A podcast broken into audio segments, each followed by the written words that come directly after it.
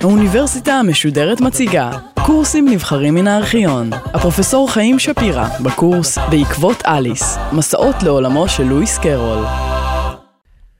אחת הסיבות שאני כל כך אוהב לחזור ולקרוא בספרי אליס, לאו דווקא לפי הסדר, אלא לפתוח עמוד מקרי ולקרוא משם פסקה מקרית, היא שכמעט בכל פסקה ניתן למצוא לפחות מספר דברים שונים, לפעמים גם משונים, הקשורים בכמעט כל נושא שבעולם.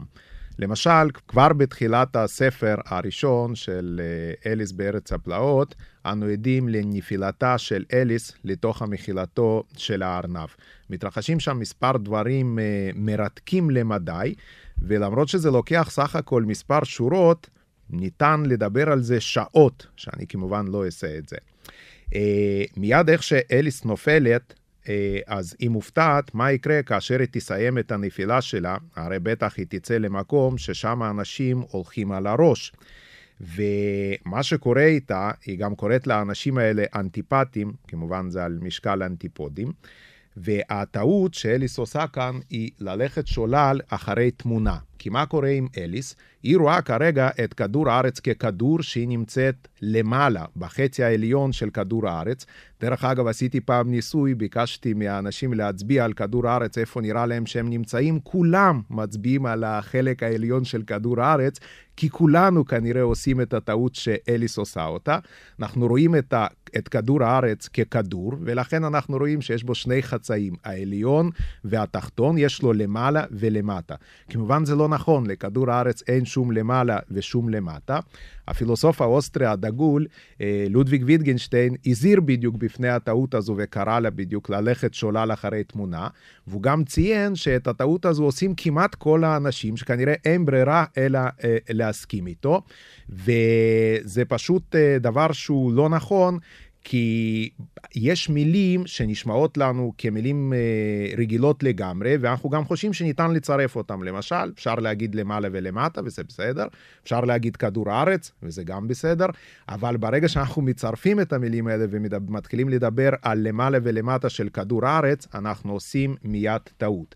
הבעיה הזו נידונה מאוד בהרחבה בחקירות הפילוסופיות של ויטגנשטיין בסעיף 351. עכשיו, לא רק לודוויג ויטגנשטיין, גם אה, לודוויג אחר, בולצמן, אה, פיזיקאי אוסטרי דגול, גם הוא הזהיר אותנו בפני אותה הטעות. הוא אומר שכאשר מדובר על היקום, אז אנחנו לא יכולים אפילו לדבר על שני כיווני זרימה של הזמן.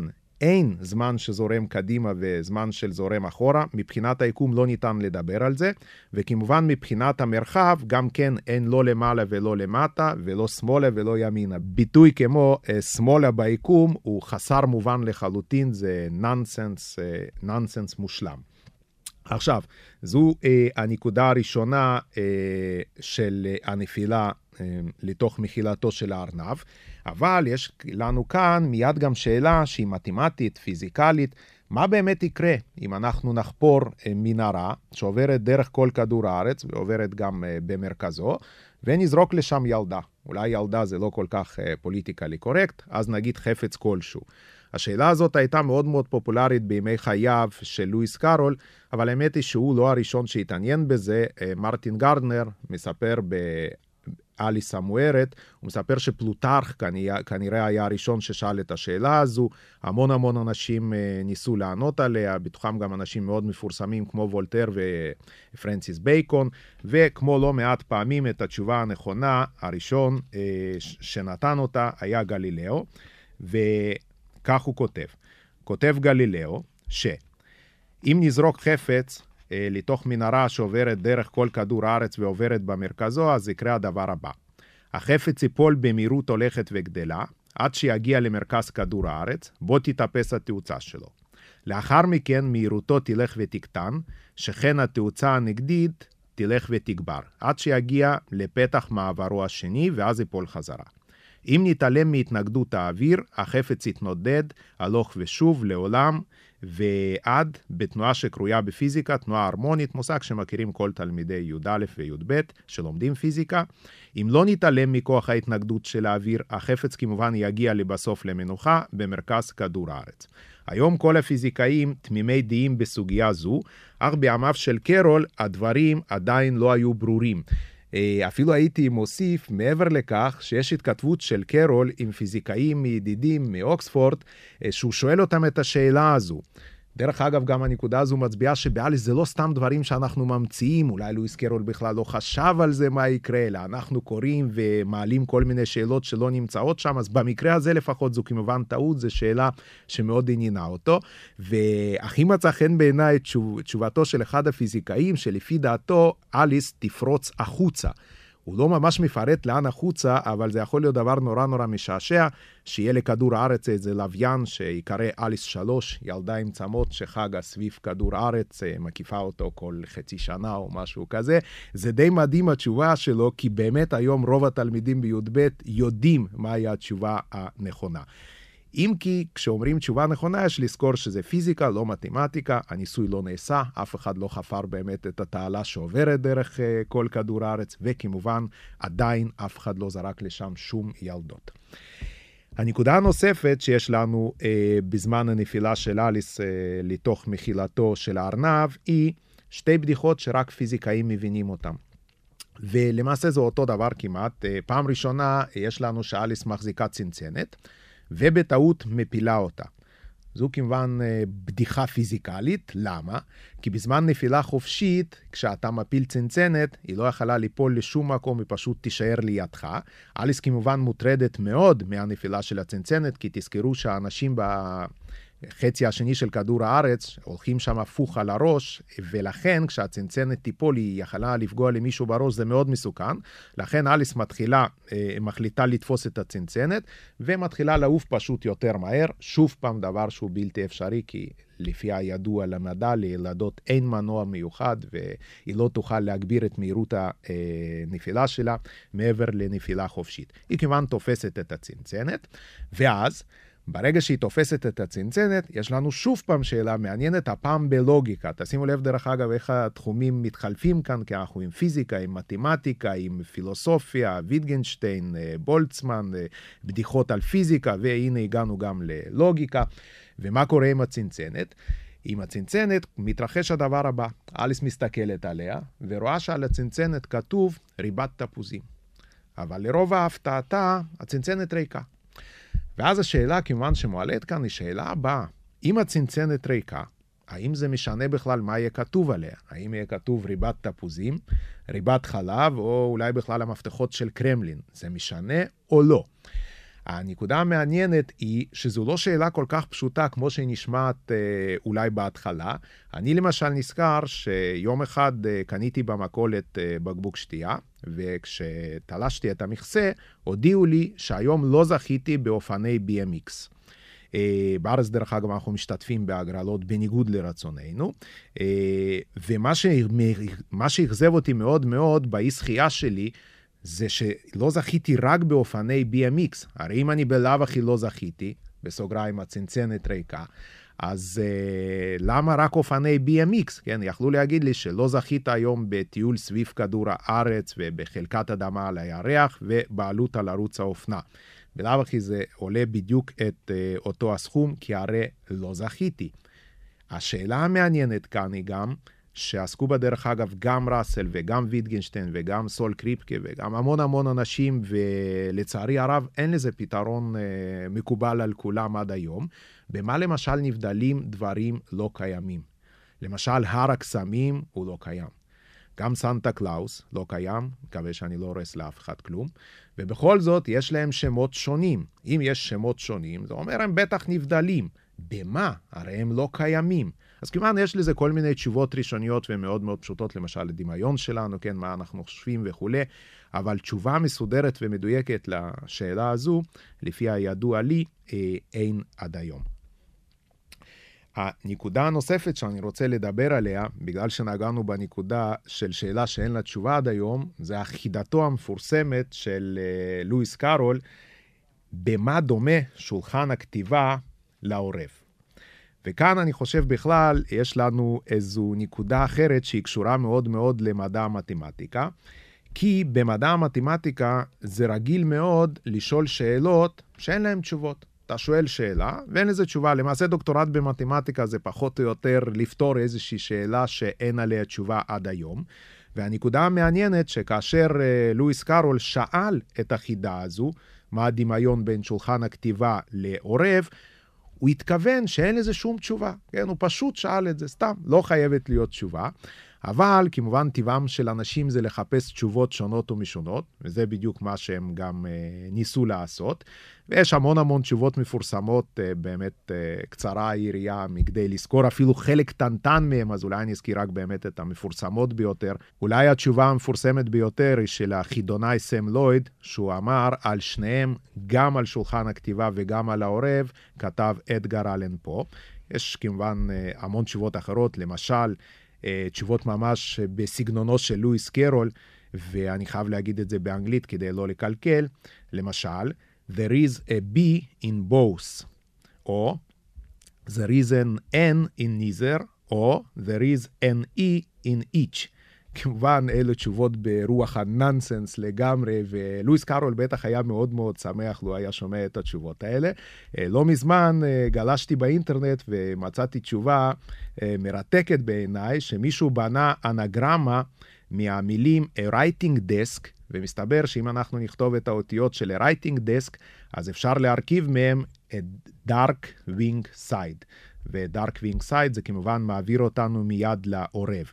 אבל אני חושב שהתשובה המשעשעת ביותר אה, היא של מרק בורשטיין, במאמר שהוא כתב בשנת 1996, שנקרא To Stop a Bender Snatch, ושם הוא אומר ככה, שבז'רגון הפסיכולוגי נהוג לחלק את המוח שלנו למוח שמאלי ומוח ימני.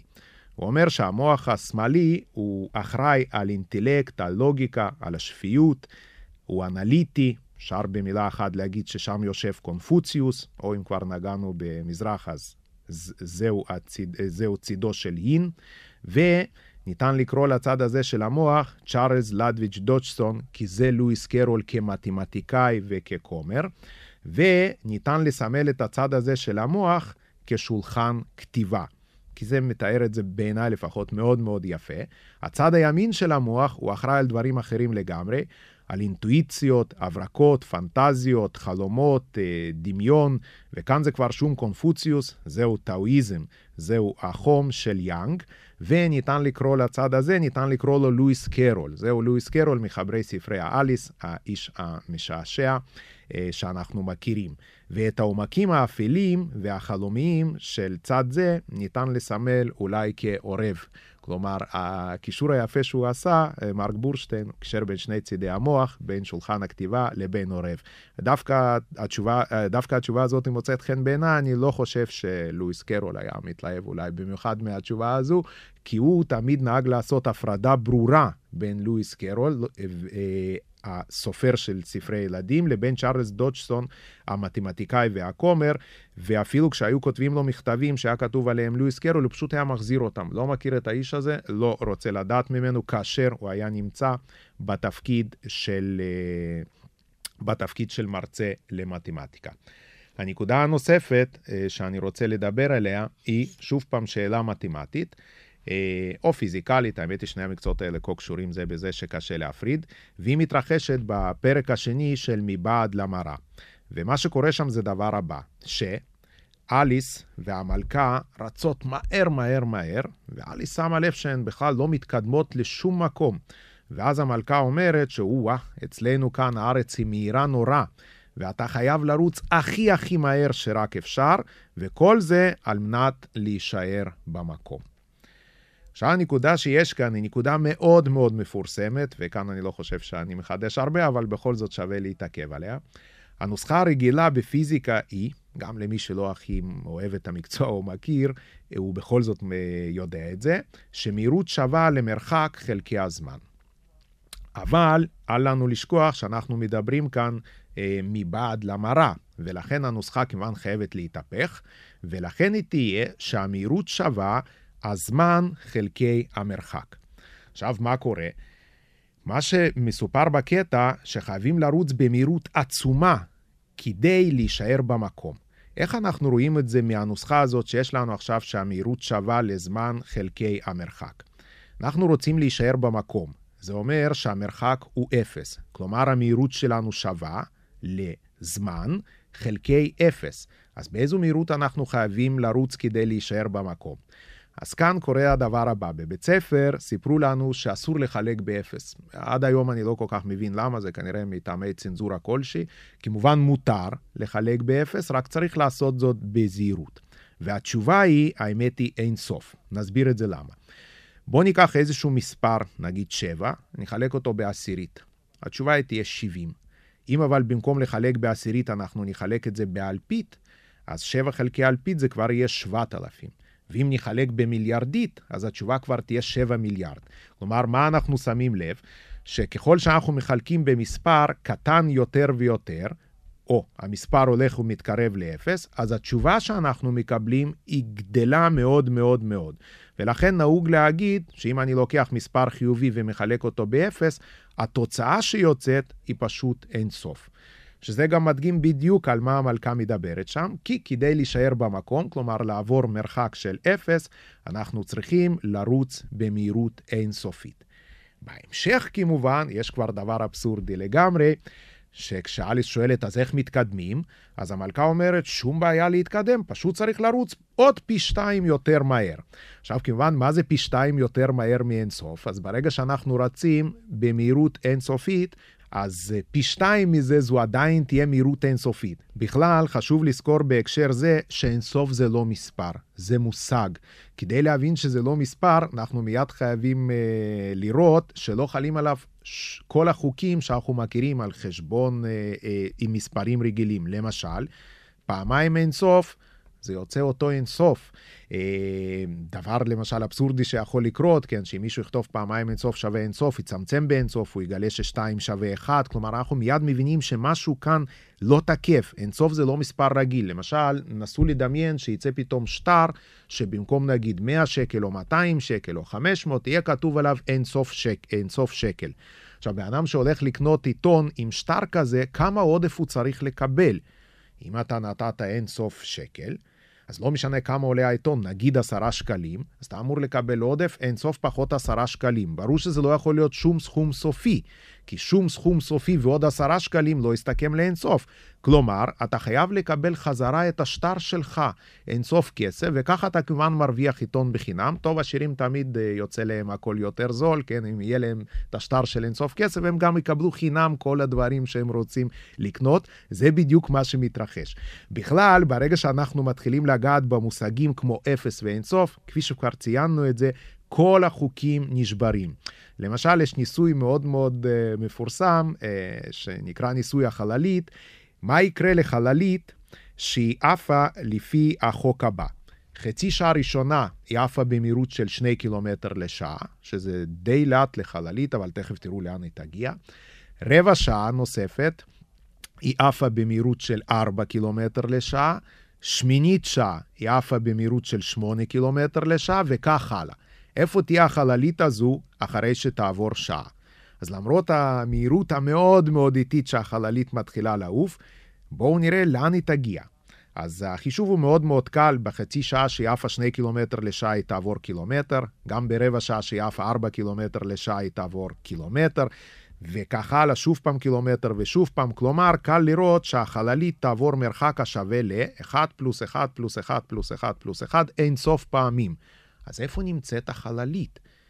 כנראה שבשום מקום. למה? כי אין סוף פעמים אחד, אה, זה נותן לנו כמובן אין סוף. אז לא יכול להיות שחללית נמצאת איפשהו, כי אם היא נמצאת איפשהו, היא עדיין נמצאת במרחק סופי מאיתנו. אבל זה לא יכול להיות, כי עברה מרחק אינסופי. אז איפה היא? אף אחד לא יודע, החיפושים אחריה נמשכים עד היום. שוב פעם, כפי שכבר ראינו במקרה של אפס, אנו נתקלים בבעיות כאשר אנחנו מטפלים במושגים של אפס ואינסוף. אם הייתי רוצה להגיד, נגיד, במה בכל זאת עוסקת מתמטיקה? כי נגענו בשאלה הזו, דיברנו על החיוך של החתול וכל מיני דברים, אבל במה באמת עוסקת מתמטיקה? אז אני חייב להגיד שכמו שירה, או כמו מוזיקה, או כמו כל דבר אחר, כנראה שיש לכל אחד את המתמטיקה שלו. קראתי גם ספרים תחת השם מהי מתמטיקה, וזה לא עזר לי להבין מהי, כן אומרים ישנה מתמטיקה בעולם, אבל מהי אף אחד לא יודע. אני, אם זה היה תלוי בי, הייתי מגדיר את המתמטיקה כך.